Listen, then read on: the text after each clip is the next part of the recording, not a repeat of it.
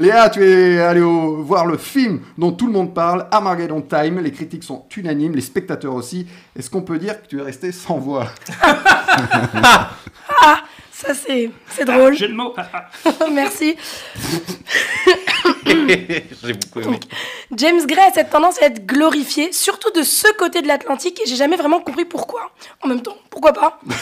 Il fait de très grands films sur des losers, ceux qui n'ont pas été concernés par l'American Dream et l'ascenseur social. Il filme l'intime comme personne, au premier degré, et ça, c'est très, très européen. Il est pas drôle, il donne pas dans l'action, ni dans l'artificiel, et il est très fan de la nouvelle... de Hum, Est-ce que je vais y arriver? Je sais pas. il est très fan de la nouvelle vague. Un critique de Libération disait qu'il parlait aux adultes, pas aux ados. Autant de raisons qui font que moi, je passe à côté à chaque film et en même temps j'y retourne toujours car il y a quelque chose de grand qui transpire de ces histoires, des- de ces personnages toujours en quête de quelque chose d'abstrait et de loin, mais qui finiront toujours par se retrouver face à eux-mêmes. Alors, tu nous pitches le film, Léa? Je crois pas. Si elle y arrive. Honnêtement, je crois pas. Si elle y arrive. Va, Non mais je veux bien. va au point, to the point. C'est bien ou pas? On y va ou pas, quoi? Moi, La alors pour vous pitcher le film, j'ai pas encore exactement digéré le propos, j'ai du mal à y trouver une certaine structure. C'est l'histoire d'un gamin, ça c'est sûr, Paul, en 1980 à New York, qui se lie d'amitié avec un camarade qui a toutes les tares de son côté. Il est redoublant, il consomme de la drogue et il est noir. Oh, Ah. Bravo. Il en faudra pas plus à ses parents pour décider de retirer Paul de son collège public afin qu'il reçoive une éducation privilégiée dans une école dirigée par Fred Trump, le père. Ah, le père. Mais c'est aussi l'histoire de son grand-père, yiddish, immigré, comme beaucoup de grands-pères new-yorkais, qui va être une sorte de conscience pour Paul. Ah, elle va mourir. Génial. Restez jusqu'à la fin parce que c'est peut-être la dernière émission de Léa. Donc vraiment, euh, soyez là. hein. J'ai aussi l'impression que New York est un personnage à part entière, et plus particulièrement là où se déroule l'histoire, le Queens, comme quoi c'est un quartier de New York qui existe en dehors de Spider-Man. C'est là où a grandi James Gray. C'est là que sa famille a fui euh, l'Ukraine et les pogroms.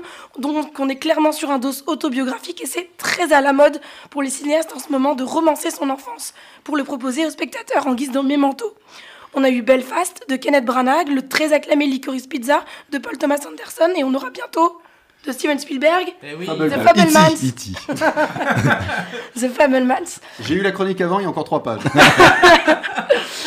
Le C'est film, c'est Léa qui veut pas tenir. hein.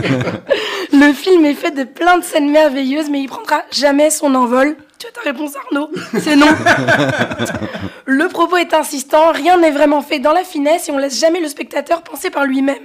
Mais le film reste bourré de qualité. James Gray propose un discours social à hauteur de l'enfant, qui est, qui est Paul, c'est-à-dire à la fois candide et rebelle.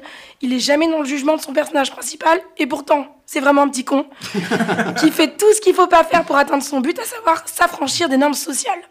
On peut parler du film de Truffaut, Les 400 coups. Je sais pas si on peut dire que c'est inspiré, que c'est un hommage ou que c'est carrément un plagiat, mais c'est la référence qui colle au cerveau durant toute la durée du film qui est de 1h55, ressenti 2h30, comme cette chronique.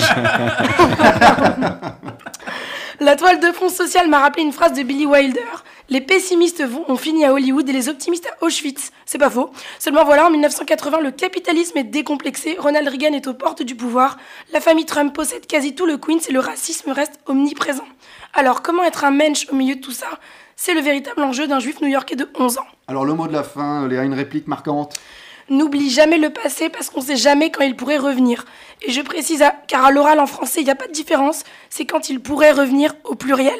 Très bien, merci Léa, et c'est au cinéma. C'est au cinéma. Ju- Juste une, une, une petite question. Euh, c'est pas dérangeant que Bruce Willis euh, ne soit pas dans le film euh, et qu'ils aient enlevé la musique de. euh, De Steven Tyler.